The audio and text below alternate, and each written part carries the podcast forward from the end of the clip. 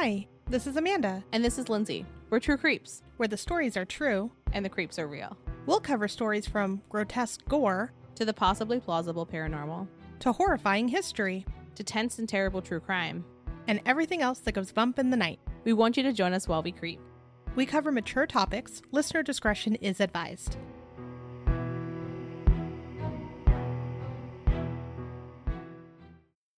Hey, everybody! As we get closer to Halloween, we thought we'd lean into the true in True Creeps and talk about true crime. In particular, murders that happen on or right around Halloween. But first, let's start with some crime stats. Do you think more crimes happen on Halloween than any other standard day? I don't think so. Like, I don't think that generally more of like your typical crime of like break ins and that kind of stuff happens. But I would think that people are egging houses and like vandalizing and those kinds of things. Like, Yeah. I don't think violent crime goes up very much. I think that if there's a violent crime that happens on Halloween, we're going to hear about it more though because of the nature of what Halloween is. Yeah, I agree with you there. Yeah. Well, Northeastern University professor James Alan Fox said the evening violent crime count on October 31st is about 50% higher than any other day during the year and about twice the daily average. Huh. Do you think that's because they might have more police on duty? So people are more likely to call stuff in. Maybe an otherwise not great altercation between two people. Like, say pe- people got into a fight. Mm-hmm. Do you think that they, if it was November 1st, they'd still call it in? Do you know what I mean? Like, do you think that it's because it's Halloween? People are like expecting other folks to act crazy. So they're a little bit more 911 trigger happy? I more think more people are out doing silly things on Halloween than the average night. More people are drinking, more people are going to parties, which means, yeah, you're getting more people together, more people are going to get mad at each other, right? Yeah, yeah. And also people are like wearing masks and it's like a time before coronavirus where mask wearing was acceptable. It was like the only day. Not the only day, but one of the only days where you could wear a mask and people weren't like, what's going on? That's true. yeah. Why you weird? So that could be it too, because then they feel like almost like their identity is covered so they can do more stupid things. I don't know. Yeah, like their inhibitions are a little less. hmm Well, Scott Humphrey, who works for risk control of travelers, said there's an average of 17% more crime related claims on Halloween. So statistically, more violent crimes occur between about 7 p.m. and 1 a.m., peaking around 10 p.m. Also, within that time frame is favored by trick or treaters, right? So most of them start what around like six ish and end by like nine. Yeah, I think that like the phrasing of that statistic though, it makes it kind of sound like it's the little kids that they're doing it that like we're seeing a rise on like kid on kid crime. Well, think of like teenagers going out too and doing, like you said, like egging houses or TPing a house or doing silly things like that too. Did you ever do stuff like that? I never did that. You don't need to answer because, you know. no, I don't think we actually did that because we weren't stupid. Like on Halloween, you're going to get caught. Yeah, like I wasn't an asshole in that regard. Yeah. I would never hurt Halloween. Yeah, no, no, that's So- fair. That's it's a perfect holiday. Right. So I'm just saying petty crimes in that sense, but like violent crimes, I don't see the correlation between trick or treaters and violent crimes unless it's more, you know, more people are out of the house taking their kids out. So like there's less people inside the home. So it's easier to like overtake a person. That would make sense. I would think that because you're outside with big groups of people, you're out there for the most part if you're with your kid trick or treating, like you're out there doing like a wholesome activity. So while you're on alert to like know where your kid is, you might not be necessarily like, what is this person who's like walking up to me? Do you know what I mean? Like people are going to pass each other. Yeah. You're focused on, on different things like we talked about last week. Yeah, yeah, It's not a ghost. It's probably just a psycho murderer. yeah. It's way better. That's way better. Yeah. so, the National Highway Traffic Safety Administration found on Halloween nights between 2009 and 2013, over 40% of deaths caused by vehicles involved a driver who had been drinking, which is super stupid. Yeah, I just I can't think of any good reason to ever do that. No. So, the number one type of criminal activity is property crime. So, you kind of called it earlier, which, you know, that can include vandalism. And then 60% of claims involved theft from the home. And that included breaking and entering, regardless of folks were home or not. So, if the house was empty versus someone being there. I guess it didn't really play a big role in it. Like you were saying earlier, it's a night where if somebody has kids, it's pretty like reasonable to think that they wouldn't be home. That's At least for a portion of that time. So if you were planning on robbing a few houses in a neighborhood, it's probably attractive time to do that. Not that anybody should. yeah, don't do that. Don't ruin Halloween. so James Alan Fox also said criminal activity peaks during trick or treat hours and trails off later in the night, which again, people are leaving their homes, so that makes sense. Yeah. Forensic psychologists say that the holiday's mischievous nature inspires criminals.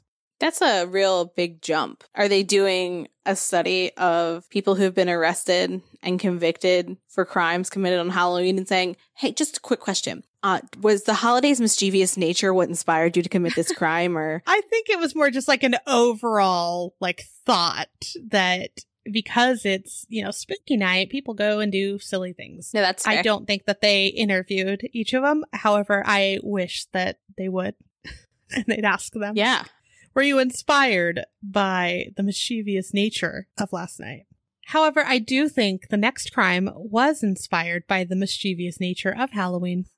So this crime is the murder of Peter Fabiano, and it happened in 1957. So Betty met Peter in the 1940s, and per the census data, they married by 1950. Before moving to LA, they were living in Kingston, New York, where Peter worked as a truck driver. That's a big shift. right i i thought that was interesting The couple moved to LA in 1956 and then opened two beauty salons. as most truck drivers do Right. On Halloween of 1957, a little after 11 p.m., their doorbell rang. This is like the perfect setup for a scary movie. right So Peter said, It's a little late, isn't it? As he was opening the door, thinking that it was late for trick or treaters. And all I thought about is, Aren't you going to look? Aren't you going to look and see if it's trick or treaters? Okay, so our house was built in the late 70s and our front door does not have a peephole, nor does it have any glass that you could see somebody with. We have like a big window. I guess you could like skitter over and take a gander out the window, but it's not really inconspicuous. So we have like a camera, Mhm. like doorbell now. So it definitely makes that easier. But that's how we were doing it before we got the camera doorbell. It was here's to hoping it's no one here to hurt us. I guess that would be fair to say because in 1957, Ring did not exist yet. Yeah. But, I mean, peepholes did. That's true. So when he opened the door, a figure's face was obscured by a domino mask. The assailant was dressed in blue jeans with red gloves and a khaki jacket, which you didn't match. and also, I had to look it up because I didn't know what a domino mask is. And it's just like a little black mask, like uh, what you'd see in like Mardi Gras is the best way I'd describe it, right? Yeah, some of the articles that I saw also described it as this is very specific as the type of mask that Robin wore in like Batman and Robin. Oh, that's a good, yeah. Yeah. Everyone knows that. Yeah, I didn't understand what it was actually called, but now I know. In response to Peter's question, the assailant said no. this just screams cheesy, scary movie, right? Yeah, I picture the person like saying no and then like dramatically stabbing the person at the door and then the killer taking, you know, his domino mask off and taking the Halloween bucket of candy and saying something like, it's never too late to trick or treat. and then like cackles maniacally. I think you've missed your calling. Bad Halloween movies. I think that maybe next year for Halloween we should write like an audio drama. You know, I couldn't get through that. I'd be laughing too hard. No, we'd have we'd have other people also voice it, not just us. We'd be the the auteurs of the drama. The drama. Oh, gotcha. Absolutely. But when you're looking at this story and you're you're watching this unfold, are you not thinking that? Oh no, for sure. No, I was like, okay, this reads a lot like a horror movie from the 1950s. It's very like the guy comes out and he's got a silk pajama set, of course, Obviously. and he has one of those hats that kind of look like a Christmas hat but isn't a Christmas hat. Do you know what I'm talking about? Where it's like like a limp dunce hat. Again to to Muppets. Doesn't he wear that as he as he's sleeping yeah, and then the ghosts are coming? yeah, obviously. I mean, that's how it works. We're obligated to mention Muppets and or Furbies in each episode. I hope you have your Furby tie-in for later. So it's kicking around. It's kicking around. Okay. Okay, good. but like I kind of like imagine that where like the guy's like coming out his wife is in the next room and she's got those heels with the fluff on top. Clearly. She's like powdering her face out of vanity. And then, To go to bed. yeah, to go to bed, as one does. It's great for the skin. Ugh. And then he says, It's a little late for this, isn't it? And like, then there's a laugh track, right? And then he opens Yeah. the door and then cut to your scene, right? Like, that's kind Yeah. of what I'm picturing with you. Uh, yeah, yeah. This is a real dark sitcom, though. It goes down. It goes down really, really quickly. Oh, well, back to the story then. the assailant lifted a paper bag, which was concealing a gun, and then shot Peter in the chest. Betty's daughter from a previous marriage called the police while Betty sat with Peter. A local publication suggested that the murder seemed like a gang assassination, so police investigated why Peter might have been a gang target. They could only find that in the late 1940s that he had been a bookie in New York, which okay, I don't I don't see why that would make him a gang target. When I was reading about it, I thought that it was interesting. They were like, the newspaper said that it might be gang related. Better chase that down and see what the victim did wrong. That's true. That's true. When police asked Betty if there was anyone that would want to harm her husband, she could only think of one person, and that was Joan Rabel. Joan Rabel was a freelance photographer and was hired to work at the salon, which, what? What salon hires photographers? I don't know. When I was like looking, I didn't see tons of like, there's like old timey articles, right? They're all older. So it's kind of regurgitations of what people saw them. And so I didn't see like what exactly she did, but I thought maybe she was taking like photos for ads or something like that, maybe. Yeah, maybe she just did. I don't know. You know how they take pictures when you get a fancy hairstyle? Did they do that then too? Uh, maybe. Maybe for, yeah, for them to post on Facebook. Yeah, as they did. 1957. Yeah. Yeah. For them to like print and hand out to their friends and say, look at this haircut I got. Look, Midge. Yeah. Their name definitely would be Midge. Or Mittens. No, of the two. Mittens is a cat. We've discussed that. So Joan got very friendly with the couple. Betty and Peter started having marital issues, and then Betty moved in with Rabel. Which, sure. Was that a thing that people did then? Like, just moved out? Especially because she had kids. I don't know if the kids moved too, but like, I thought that was interesting that she just kind of slid on out. Publications at the time didn't come right out and say that there was a romantic relationship between Betty and Rabel, but it was insinuated. So she moved into her girlfriend's house with her kids when she left her husband, it sounds like. When Peter and Betty reconciled, Peter demanded that Betty cut Rabel out of her life. Sounds fair. If they were dating, right? Yeah, I'm like, if you're having an affair, I feel like you get to be like, we'll get back together, but you you can't keep having an affair unless like that's a discussion that's had and you're in and you're open to polyamory. Yeah, I don't think they were no. Right, right. It sounds like they weren't. The police picked up Rabel, but without any evidence, they could not hold her. Rabel said that she had been home all night, and her neighbors confirmed her story because her car was in the driveway all night. About two weeks after the murder, an anonymous tip was called in to tell police that the murder weapon was in a locker in a department store in downtown LA.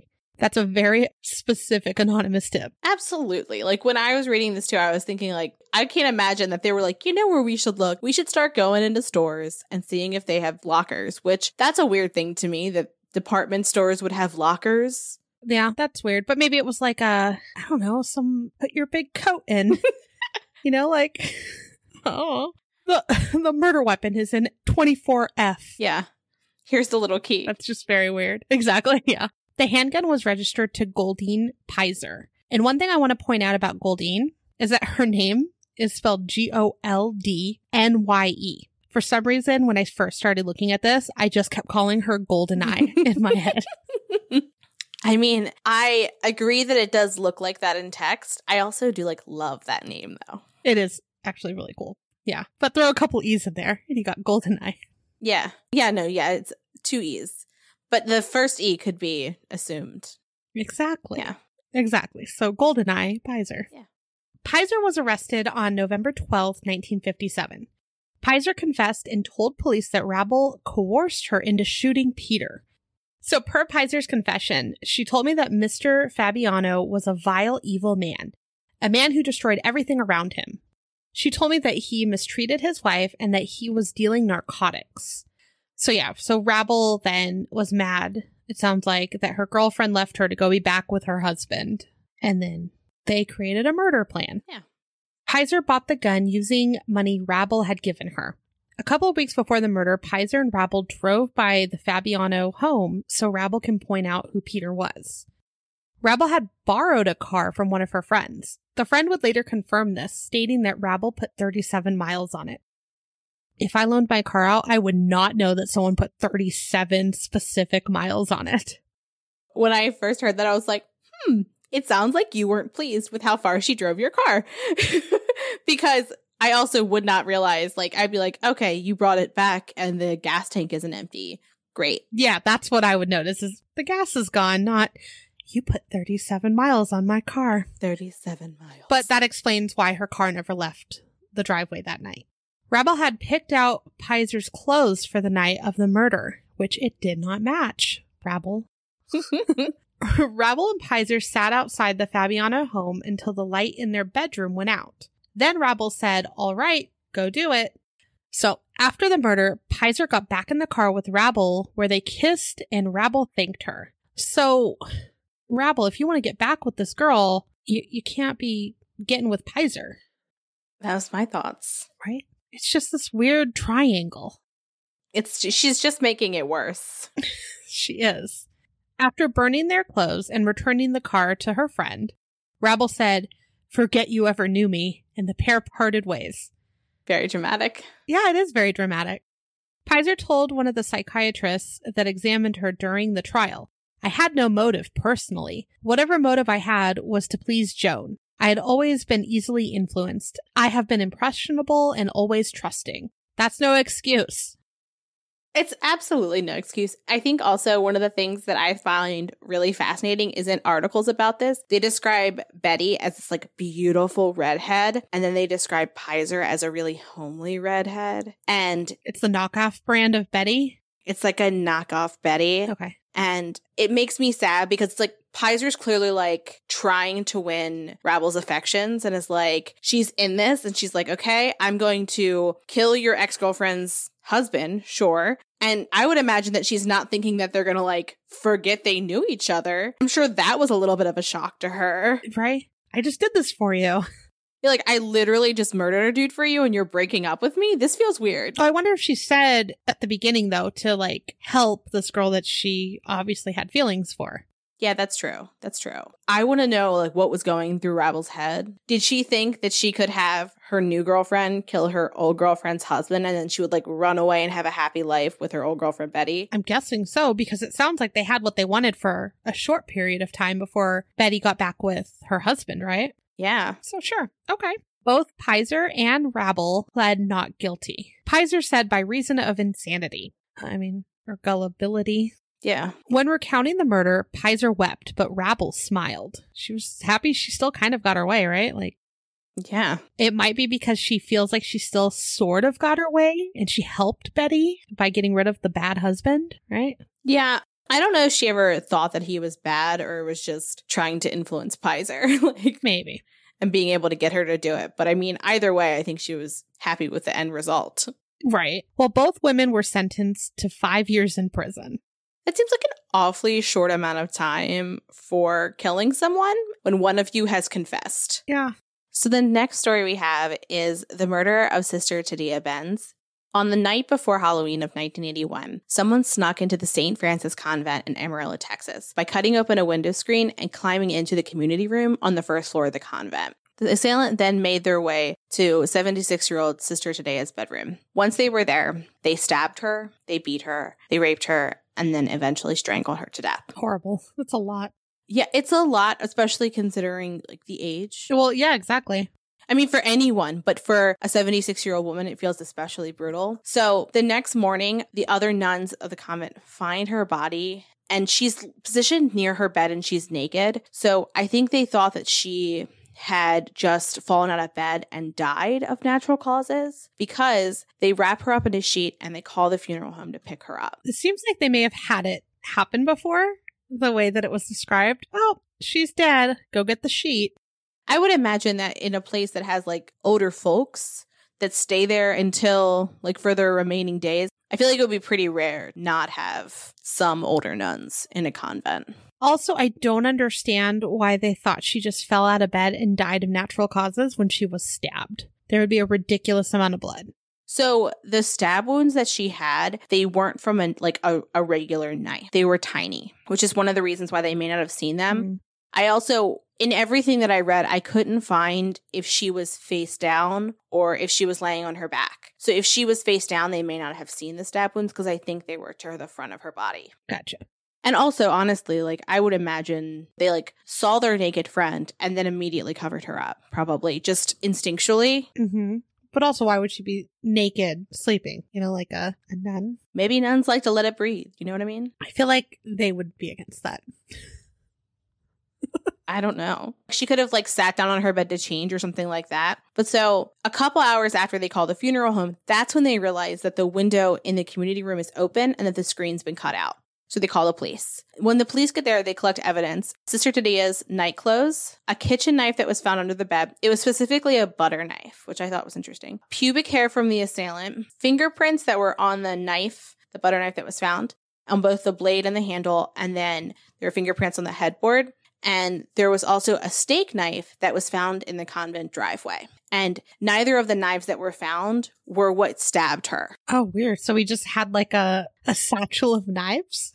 Yeah, there was something else. Well, it looked like the knife maybe was from the convent kitchen, like the butter knife. And then we'll talk about the steak knife in, in a little bit. So, by the time the police recover Sister Tadea's body from the funeral home, it's already been cleansed and they've completed arterial balming. Oh my gosh. So 20 minutes later? Jeez. It was about two hours because it was like they found her at 7 a.m. Then the funeral home came and they probably didn't get there right away, but I don't know. That just seems like a very quick turnaround time. Yeah, they're very efficient. The autopsy revealed contusions to the head, stab wounds to the chest. And again, they didn't notice when they were cleaning her.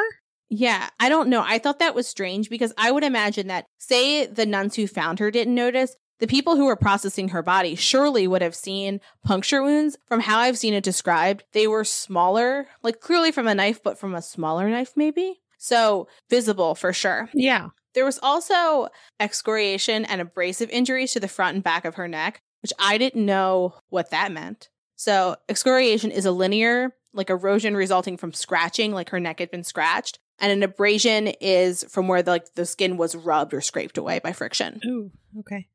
Interesting. So she had both. They also found evidence of rape and they did find fluids in her. However, the fluids were never collected as evidence. That's horrible. Yeah. So earlier that year, another woman was abused and killed in a similar manner. Additionally, another elderly woman had also been beaten and raped in the same area. And so I would imagine that if we're talking about women who are in their 70s, that's a relatively like a unique victim pool. Right. I feel like for a rapist. So it's interesting that we'll talk about this more in a moment, but it, it's interesting that they weren't immediately connecting who they thought did this Right. uh, compared to the other crimes. So, on the same night that Sister Tadea was attacked and killed, another woman was raped and beaten into a coma. So, witnesses say they saw an olive complected man leaving the convent, and they described him as having been like of Cuban descent because there were a lot of like Cuban refugees that had recently moved to the area. Okay. And so the police picked up Fernando Flores. I couldn't see why they picked him up in particular, just that he was a man of Cuban descent, which is not enough to pick someone up. No. But someone does positively identify him from a lineup who had seen the person fleeing. Okay.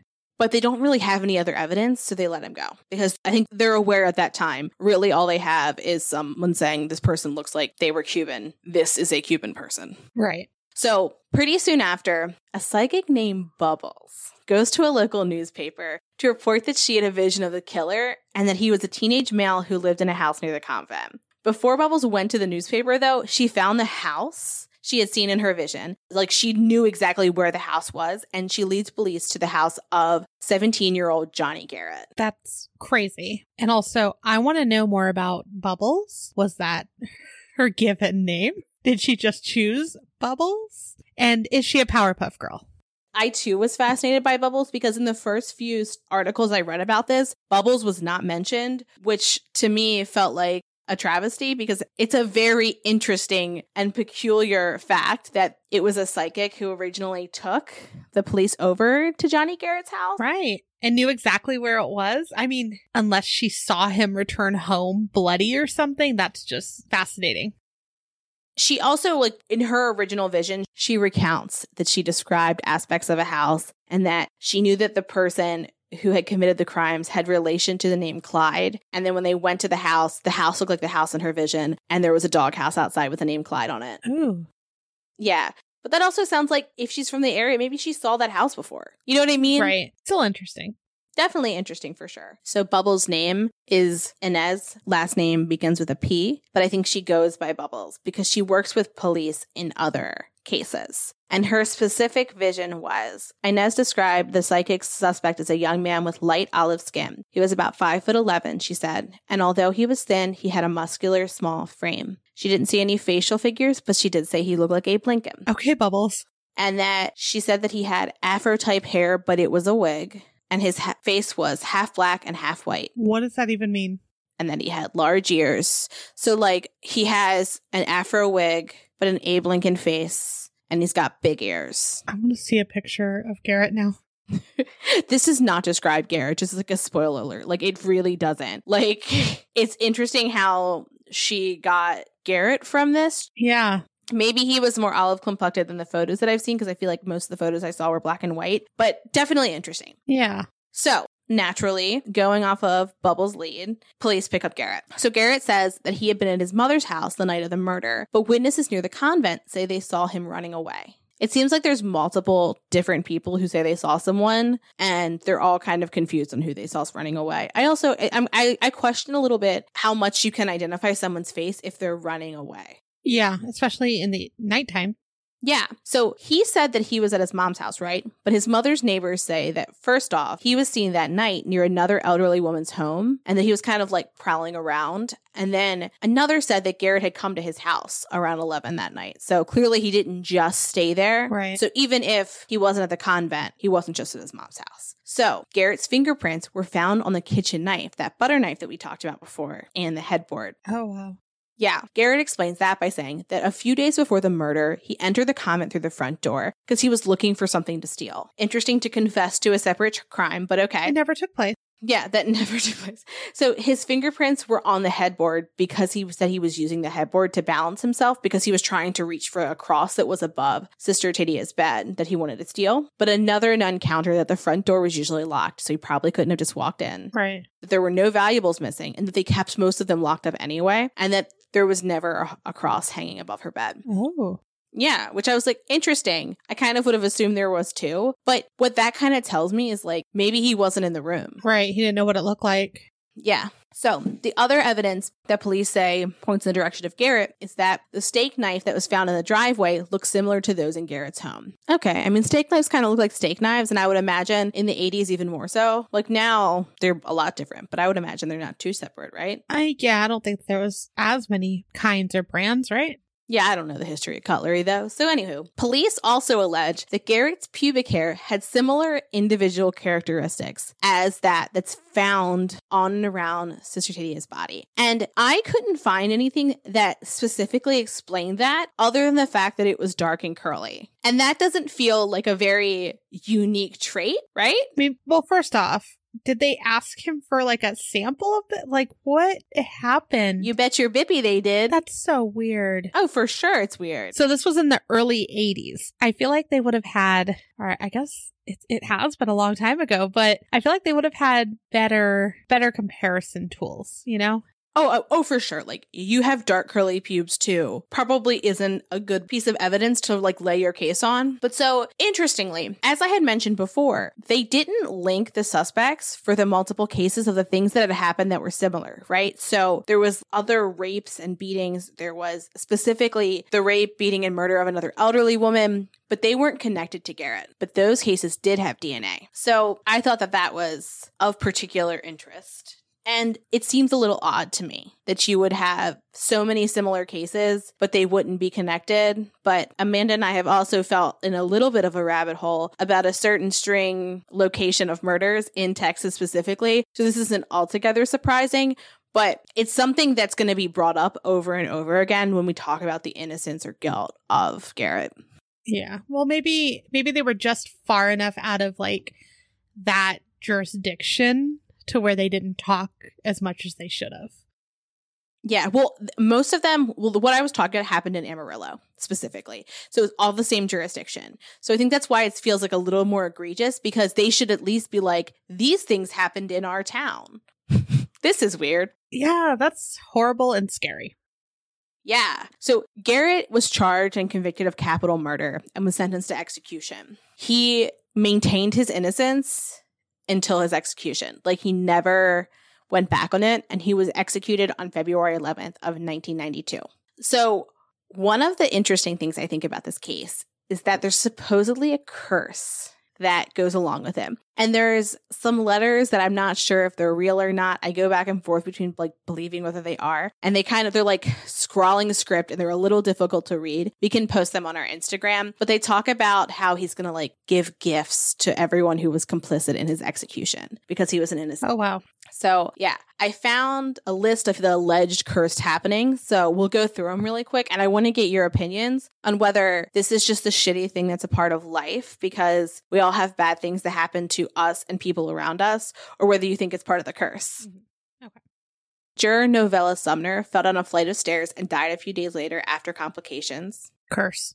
Yeah. Another juror, Nathan Shackelford, his daughter died from an accidental gunshot wound to the head.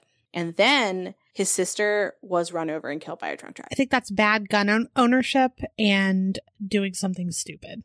Yeah. Yeah. Don't drink and drive. Yeah. Garrett's trial lawyer, Bill Colias, died of pancreatic cancer. Life. Sounds like it sucks, but doesn't feel like, yeah, right. Garrett's first appellate lawyer, Bruce Sadler, and post conviction trial judge, Sam Kaiser, both contracted the same form of leukemia. Ooh, that's that's a little different. Kaiser died, but he was initially cured. His healthy bone marrow that was collected just in case it came back disappeared from the hospital, Ooh, weird right? cover up curse. Yeah. Jimmy Don Boydston and Officer Walt Yerger also got and leu- and died of leukemia. So the curse of leukemia he gave to all these people, that's crazy. Yeah, it's strange. But also, I mean, it's not necessarily like very rare disease. That's true. So there was a news reporter that had covered the case. She died in an airplane crash. The medical examiner who originally looked at Sister Tadea's body and found the cause of death, he so he was later convicted because he was falsifying autopsy reports and for other numerous felonies. So understandably his medical license was revoked Right. and he was sent to prison. That feels like he was not a great human and was doing some messed up things and karma came a knocking. Right. So there was a jailhouse snitch that testified against Garrett, and in return, he got a reduced sentence. And so what he said was that originally that Garrett said that he had committed the crime, and that then he went back and said, No, I didn't, no, I didn't. And so he also committed suicide. Also, his school teacher who testified against him committed suicide. How did a school teacher he was bad in school? Yeah, it's a weird, it's a maybe a character witness, I guess. I guess. Yeah, maybe. So, also, the district attorney, he and his daughter both killed themselves as well, but at different times. And one of Garrett's appellate attorneys lost his wife when she committed suicide, and then his son was accidentally locked in a hot car. Oh no. And so he lived, but he suffered brain damage. There's also some more folks that are in there that I don't know much about that like also had very unfortunate happenings. But I, I kind of like teeter between is this a curse or is this just like the darkness that is life? Right. Follow a group of people too long. the majority, I mean, ultimately, the majority of them, uh, all of them, will die eventually. Yeah. And it's just documenting How? how they died. Yeah. I mean, that is a lot of leukemia and a lot of suicide, though. Yeah. In a group of people, I don't feel like if you took a took a trial, right, and like took every single person in this trial and watched their life for 50, 60 years after that trial, would that many of them die of suicide and leukemia? I don't know. As I was originally reading this case, I was like, this feels like he did it, right? Like, this is a lot of evidence. But it gets a little more interesting, I think, when we think about okay, clearly there were other murders and other violent crimes that were similar in nature to this. So that seems like it may have been the same person, but it doesn't seem like those were Garrett and he was never charged with them. And so, as part of his appeals and trying to basically get out of the death penalty, he was examined by multiple psychiatrists and psychologists. And Mm-hmm. His history of abuse and mental state weren't shared with the jury. Oh. Yeah. And so one of the folks who identified him, when describing his abuse, they said that what he suffered as a child was, quote, one of the most virulent histories of abuse and neglect I've encountered in over 28 years of practice. Well, that's sad. Yeah. As a result of head injuries he suffered as a child, he was also deemed extremely mentally impaired and chronically psychotic. He suffered from paranoid delusions, including his belief that he would survive a lethal injection.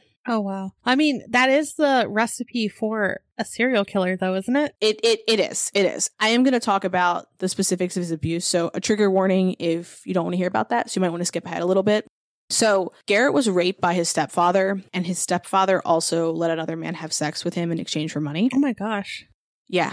So, starting at the age of 14, he was forced to engage in, quote, bizarre sexual acts and participate in pedophilic homosexual porn. His family started giving him drugs and alcohol when he was just 10. Accordingly, he started developing a serious substance abuse problem, and he would use things like amphetamines, but also paint thinner. He was regularly beaten, and he had severe scarring on his body from being put on the burner of the stove at least once. All of this was not given to the jury, That's weird. it's very weird but i i also will say like when you're thinking about like evidence and basically anything to include in a trial one of the things you want to ask is is it relevant and while it's relevant to the sentencing and whether he's fit for trial I don't know whether this is relevant to whether he actually did it, right? Because I don't think any of this precludes him from being able to complete the acts that they said he did, right? It's kind of strange, I think, to not include it because it sounds like it's part of the totality of the circumstances. It's not necessarily, I don't think it speaks to whether he could have. It speaks to if he did, how should we then punish or rehabilitate this person if we know that this is like where they're starting? Right. But one of the things that folks routinely kind of like point back to was that the DNA was mishandled and it wasn't included. And they didn't consider the other crimes as to being his, which meant that they weren't also considering anyone else for her murder. Right. Exactly. Yeah. Yeah. There was more. So in 2004, DNA from the other crimes was matched to Leoncio Perez Rueda. And at the time, he was serving time for the rape and murder of Narnie Box Bryson. And so he was arrested in the same neighborhood as the convent just a little while before the murder of Sister Tadea. And he was caught peeping in the window of an elderly woman. And he was just charged with trespassing and they released him. So it doesn't seem like he served any time for it. No. So knowing this, Jesse Quackenbush, who was, I know I love his last name, who was an attorney who was hired by the Garrett family, he went and interviewed Rueda. And so the Garrett family hired an attorney to clear Garrett's name because they were very, very sure that it wasn't him. I want to think Right. that his mother corroborated his alibi at the time, but they were like, Your mom can't vouch for you. So Quackenbush goes and talks to Rueda. He confesses that he did rape and murder Narnie Box Bryson and also a nun, but he doesn't say Sister Tadea's name, just a nun. And he also said that his friend, Fernando Flores, forced him to rape women. And Fernando Flores, if you remember, was the person who was picked up in the beginning, right? Like the random like Cuban guy. They were like, "You're a Cuban guy." Right. The rando. And so Rita was also in Amarillo from 1980 to 1981. And he was known to carry a pocket knife that was similar in size to the puncture wounds that were on Sister Tadea. So they wondered if that was perhaps the weapon that was used for that because it wasn't big enough to kill her, but it was certainly big enough to inflict damage. Yeah. And so and that's that's a long time after he was already killed, Garrett, right? That's Yeah, sad. yes. This is a very long time after, and it's it is very sad. And as far as I'm aware, I don't see that Rueda came out and officially said like, "Yes, I did kill Sister Tadea," but it's widely believed that Garrett was innocent. It sounds like it. Yeah. And also when I read about his abuse, it was from Amnesty International website. It was in like an article talking about the death penalty and why it should be abolished because of cases like this, Got it. Okay. you know. Years later, they find more information. Yeah. Yeah, that's that's horrific. Yeah. though. and that they were so close. Like they had the friend in custody at one point. Yeah, yeah, they were like just close enough. And like Rita was also known to sometimes stay with Flores. So if they had like done a search of his home, maybe they would have found Rita there. Interesting and, and horrible and terrifying and sad. And I learned the name Quackenbush. And Quackenbush also made a documentary about it. There's also a horror movie about Garrett's last words that I also didn't get a chance to watch, but Oh. boy, do I want to. And one thing that really is useless, but you said that they confessed to the rape and murder of Narnie Box Bryson. Her name is Box. Her middle name is Box. I think so. Okay, just to clear that up, that is a middle name. It is Box. I love it. Yeah, so for any of those looking for middle names out there, we got you. That's the one.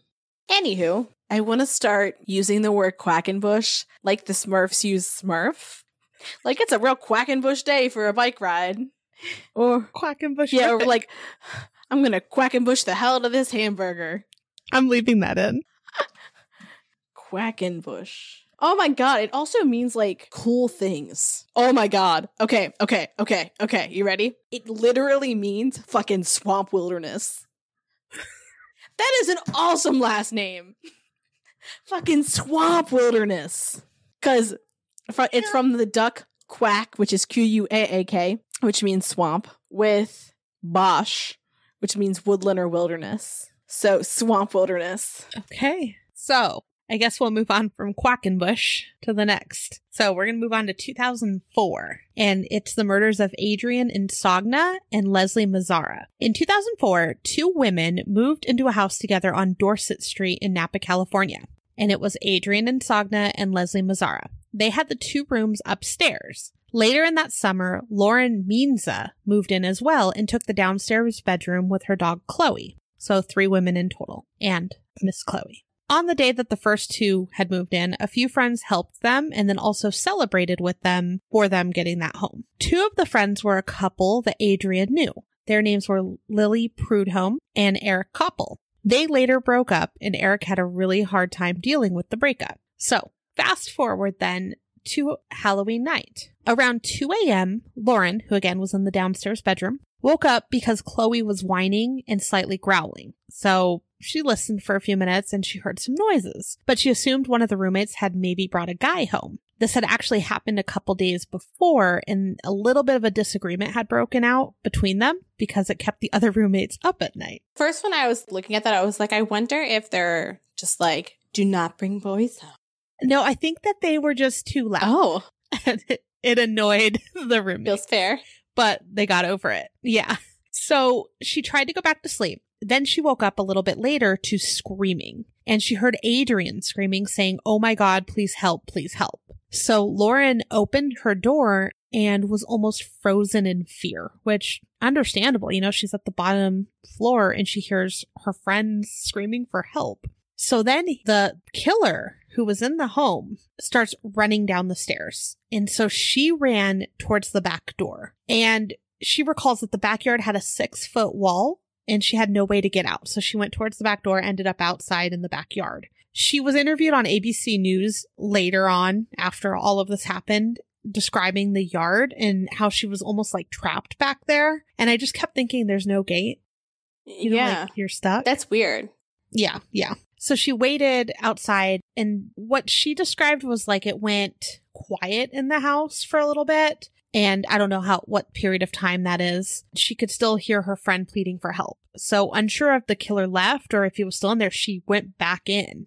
And she tried to call 911 immediately, but in the kitchen, the lion was dead. Oof. So she went upstairs to check on her friends. That also feels like classic horror movie, right? Like the lion is dead. Yeah, it totally does. So she went up to Adriane's room and saw that there was blood everywhere. While upstairs, she saw Leslie face down in a pile of clothes with stab wounds on her upper body and arms. Adriane was crouched behind the bed, but was still alive. She couldn't speak anymore and she was losing a lot of blood from stab wounds. Lauren remembers slipping in her roommate's blood while running to get her cell phone to call 911. While on the phone, that phone line went dead as well.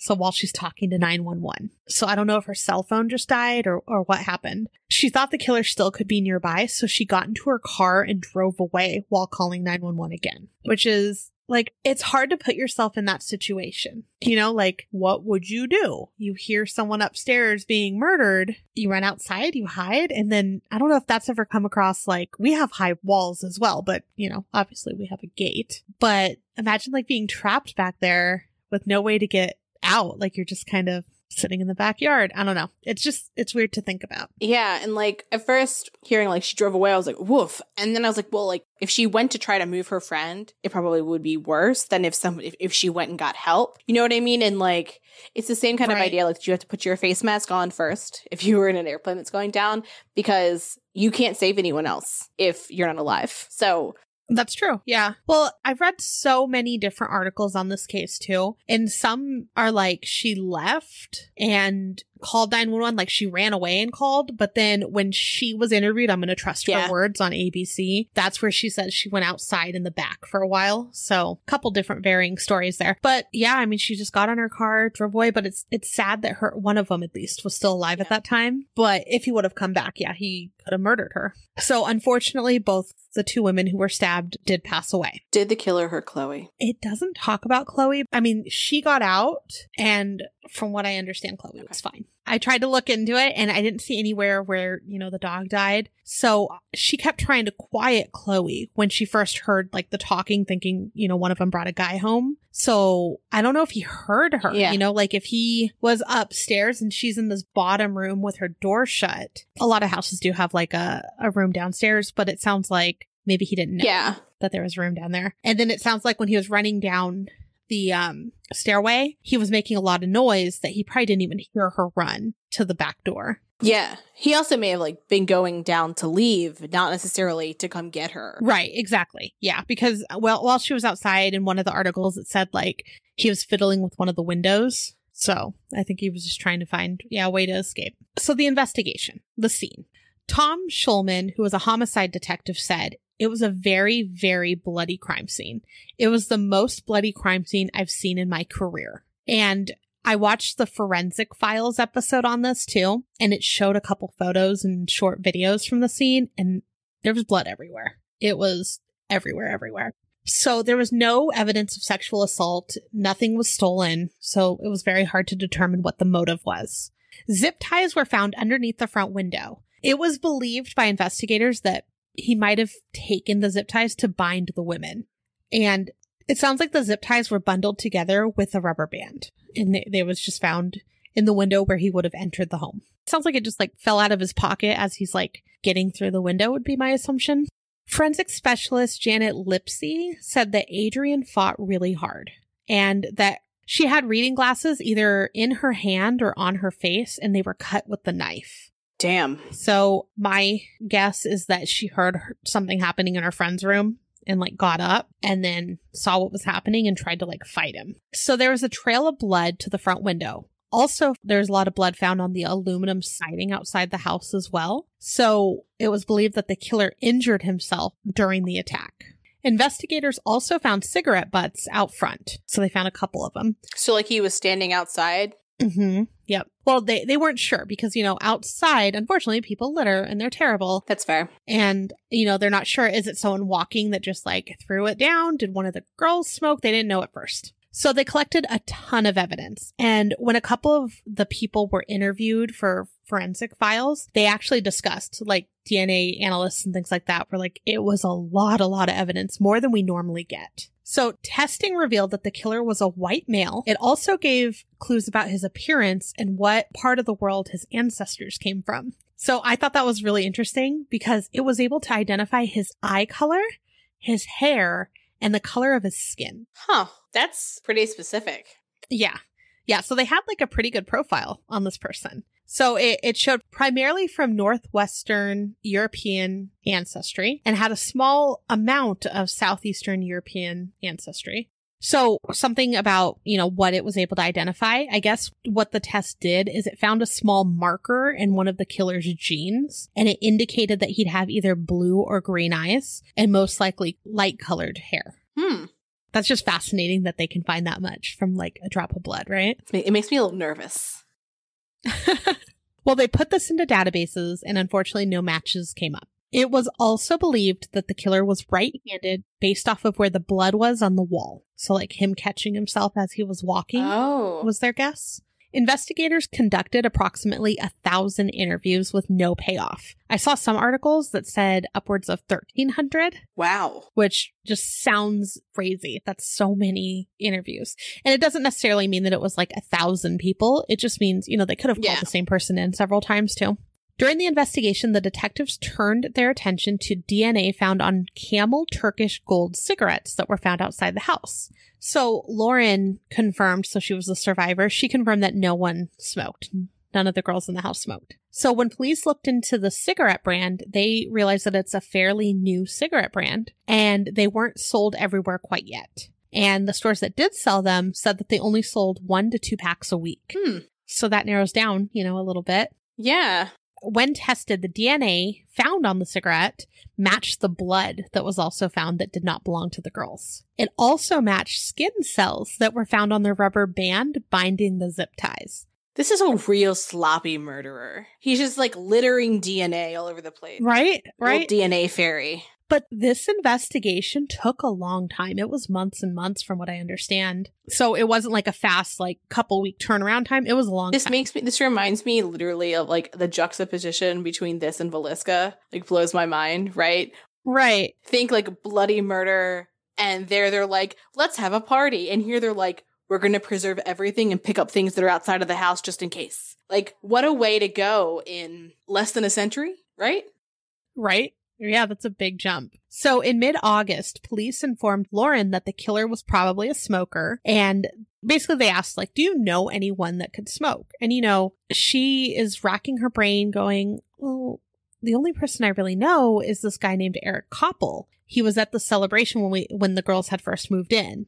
And then he also attended her friends' funerals. But she's like, he's he's really shy. I don't know the way that I understood it is she was just like, I know this guy, but I don't think so. So a month later, she checked in with police and they still had been unable to reach him. So here's my thing. I think that this guy must have given off such like a low key creepy vibe for it to stick with her, right? Like imagine like everyone who you encounter. Like some people are going to smoke, some people aren't. I literally could not name the friends that I have that smoke. And I know that some of them smoke cigarettes. I just couldn't tell you who. she had to rack her brain though. They're like, who do you know that smokes? And it's hard to say, oh, I think this person, because if you say that person's name, they're automatically like a suspect. Yeah, that's true. You know, so I'm sure it was like really hard on her. And then on top of all of that, think of like the survivor's Oh, I'm guilt sure. she has. Like, why did he spare me? Was it because I was in the bottom bedroom? Did he know that I was even there? A million things I'm sure were going through her head. But she named him. They hadn't checked with him yet, apparently, which that's nonsense to me. Police also released information about the DNA finds in the cigarette brand. So they released that information that's out there in the world. People who knew Copple recognized the brand of cigarette, and within a few days, Eric Copple turned himself in before police could question him. He knew it was only a matter of time before they came for him.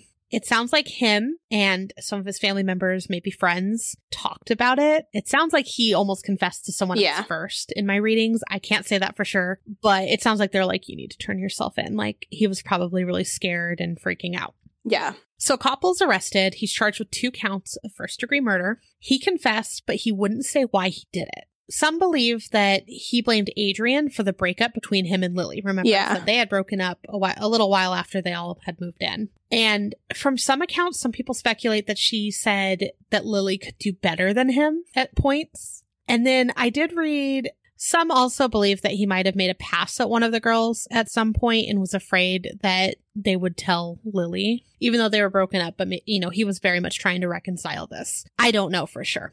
And then he also claimed that he didn't know what he did with the murder weapon, which, like, if you've already confessed, just give it all up. Yeah, that is weird. Do you think that maybe he like held on to those things like just in case like he wanted bargaining chips? Maybe that could be, but who knows? So, just a couple random things from this, too. The story of that night. On the night of the murders, Copple went to a Halloween party and he had ran into his ex fiancee, Lily. So, at this time, they were still broken, you know, they're broken up. Witnesses say the two of them argued.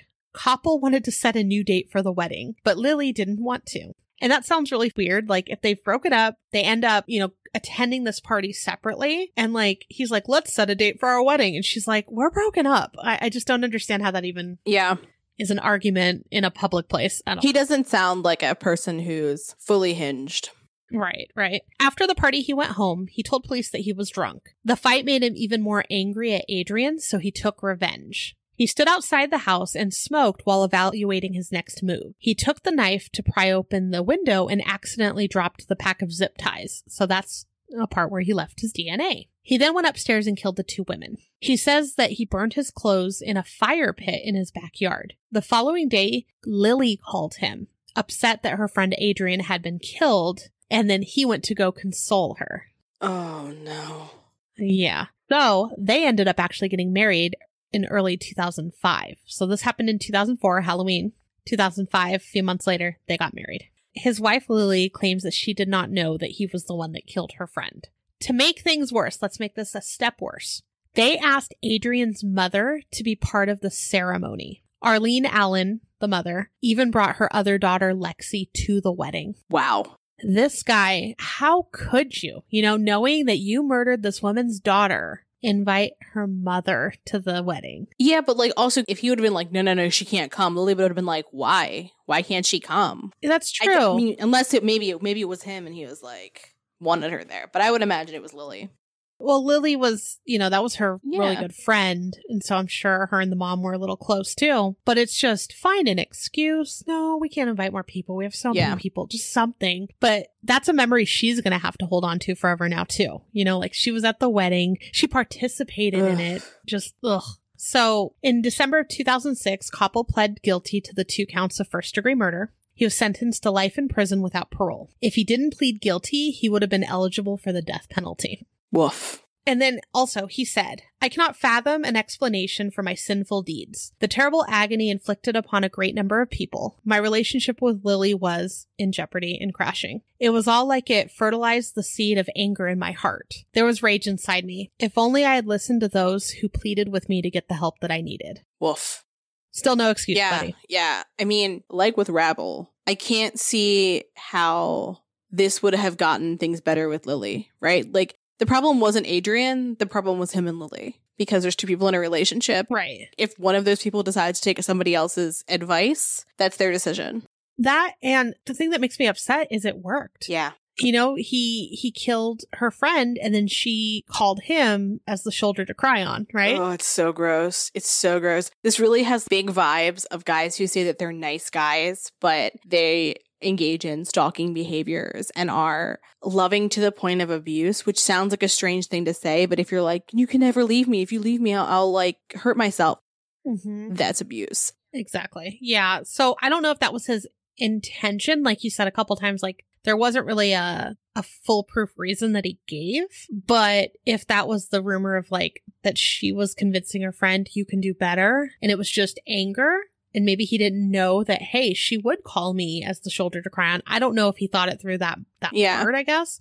And he was drunk. It sounds like it was just like a drunken stupid decision that he made Yeah. which no excuse. Like that's not okay obviously. But i don't know if he he had an actual plan in his head. It sounds like he didn't. Yeah. so a couple takeaways that i had from this is don't freaking throw cigarettes on the floor that's disgusting and awful and i hate it and then don't reconcile a relationship while grieving It's a good one. and then always have a dog always have a dog sleep with you forever because they know what's going on Yeah. Dogs, 10 out of 10. Would recommend. Right. And what I was thinking about too is just like if I was a neighbor, someone that like walked by while he was smoking outside, that is one of the things that irks me the most is when someone smokes and then they throw their cigarette on the ground. And I feel like I would have lost my mind on him there. And then also, if I ever die in the car, like in the car, if I'm driving, the reason is probably going to be me avoiding an animal, one, or I'm going to piss the wrong person off when I lose it over them littering, especially cigarettes. So just FYI, if I die in a car crash, that's what happened. Okay. Okay. When I was first starting to drive in Maryland, they require that you have like a certain amount of hours with an instructor. And I'm like Mhm. in this, my car with like for the first time with this guy, and it's his car actually, I think. But we're driving and a squirrel runs out into the middle of the road and I swerve and he's like, Mhm. I don't care if the squirrel dies, but I care if I do.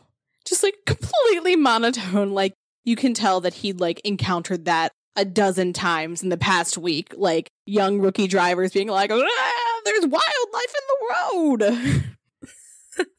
I've done it. I've done it for Yeah. a cottontail bunny. Yeah. Where we probably could have died. But you know what? The bunny, I'm sure, to this day is happy living in the Michaels parking lot where it was heading. I had to get some craft supplies. We were on I was on the highway with I don't know who who was I driving with? I don't know. But there was a dog that got out of somebody's car and it was running through lanes of traffic. And it was like kind of slow traffic, but people were moving. I literally pulled off to the side of the highway and went running into traffic and like ran in front of a Mack truck and like put my little hand up like all like I'm like five two, so I was like, Meh!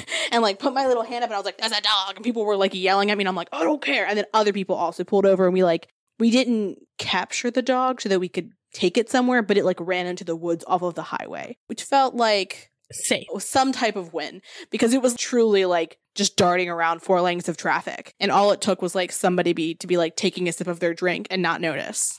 Fair. Yeah. Absolutely. I would do that. 1000%. We keep a leash and treats in each of our cars. Smart, because you never know. That's a good idea. Save animals. Also, 10 out of 10 would recommend. so, our last Halloween true crime story for this episode is the murder of Rebecca Gay. So, we're going to start this one a little differently because I think that the way that her killer escalated over time, actually, I think he just kind of like comes out the gate being a real sick guy. I find fascinating. I think it's just a really good example of what happens when we ignore men being violent to women and how it can get worse and worse and worse. And I just think sometimes how our justice system fails both, but just just fails flat out. So Mhm. in 1981, John Douglas White invites his teenage neighbor, Teresa Etherton, over to his house to show her his stock car racetrack that he had set up in his basement. Creepy already. Yeah, a little weird, but like he was like, come look at this thing. Again, early 80s, a little trusting. Okay. So it's like early 80s. So like serial killers, I don't think are on everyone's mind. Maybe they are. I wasn't alive then. So while she's there, White suddenly begins choking Etherton and begins stabbing her. He stabbed her a total of 15 times, but she survived. Oh my gosh. Yeah. So when she's talking to police after the attack, she said that during the attack, he said to her, You're going to go. I'm really sorry you had to go like this, but what the fuck? You're just a woman. Oh wow. Yeah. And chills, like full body chills, like when I first read that, because this is like, ooh, disgusting. So he's convicted of assault with intent to murder in 1981, but he appeals because his attorney didn't raise an insanity defense and it's granted and he's released. No one tells Etherton. She doesn't even know that he's been released. Oh no. She's standing in line somewhere one day and she hears his voice and she turns around and sees him. And that's how she sees that he's out. And I'm like, holy hell, can you even imagine?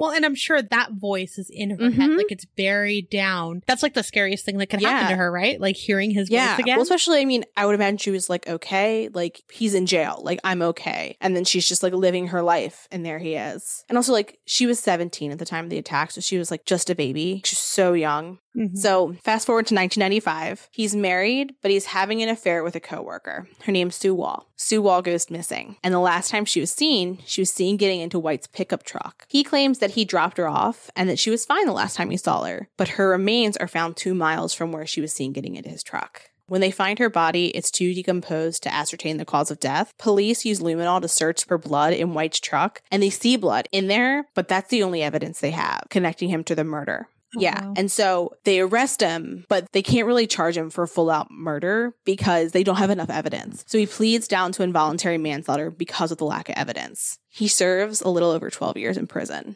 Disgusting.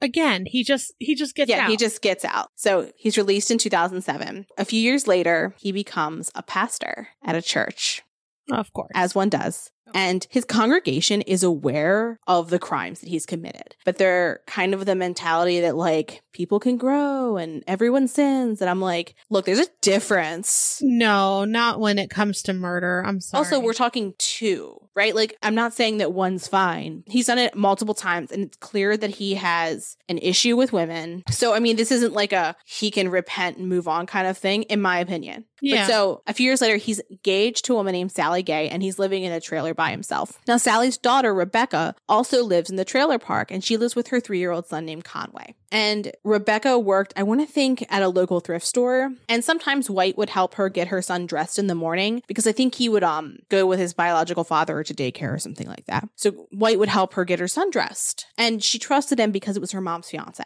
Oh no. So on November 1st of 2012, Rebecca's coworkers report her missing when she doesn't show up for work. Police question White because his trailer is near Rebecca's, and the resident of the trailer park suggests that they might want to go talk to White. From everything I've read, he sounded like a canary. Like he didn't even try to deny it. He said that he had, quote, been having bad thoughts for about two weeks about killing Rebecca and then having sex with her dead body.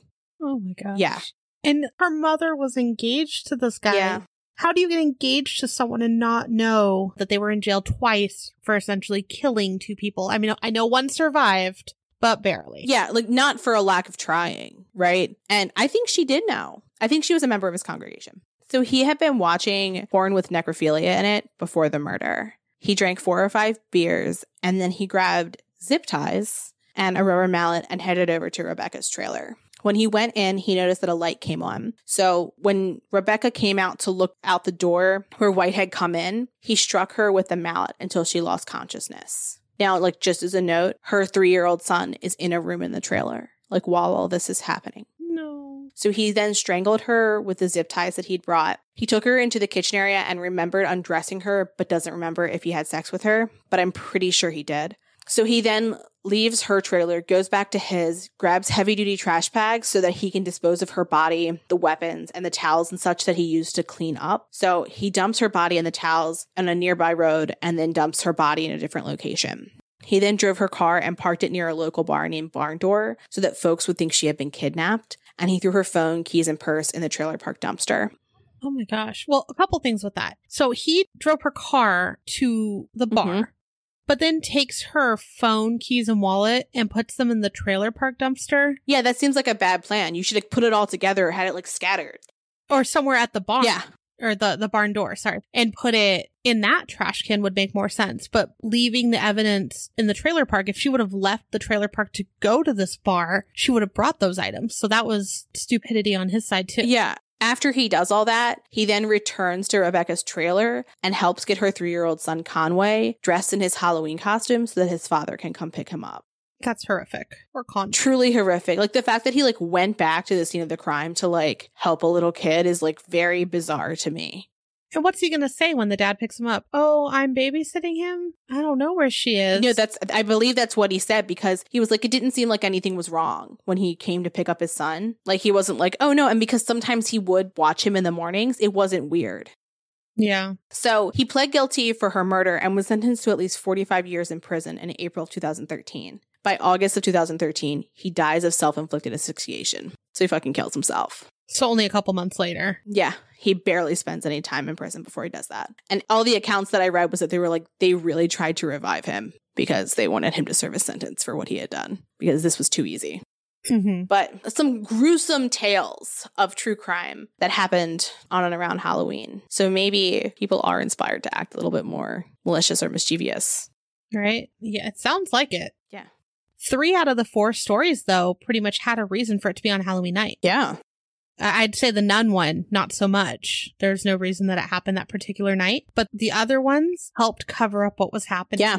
Because it was Halloween night or Halloween night triggered the, you know, the drunk anger for one of them. But the others, it was just, yeah, Halloween night. They went out. I don't know where she went or trick or treat. Nope, never mind. I'm going to shoot you. Yeah.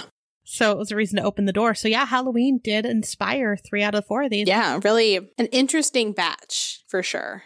Next week, we plan on doing our Halloween episode to get you through the holiday. We release episodes every Friday, so we'll see you next week. Thanks for listening. For more information on our sources, please visit our website, truecreeps.com. If you'd like to follow us on social media, you can follow us on Instagram at True Creeps Pod, on Facebook at facebook.com slash True Creeps Pod, and on Twitter at True Creeps. We'd love for you to keep creeping with us. So if you like this episode, please subscribe, rate, review, and share the show with your fellow creeps.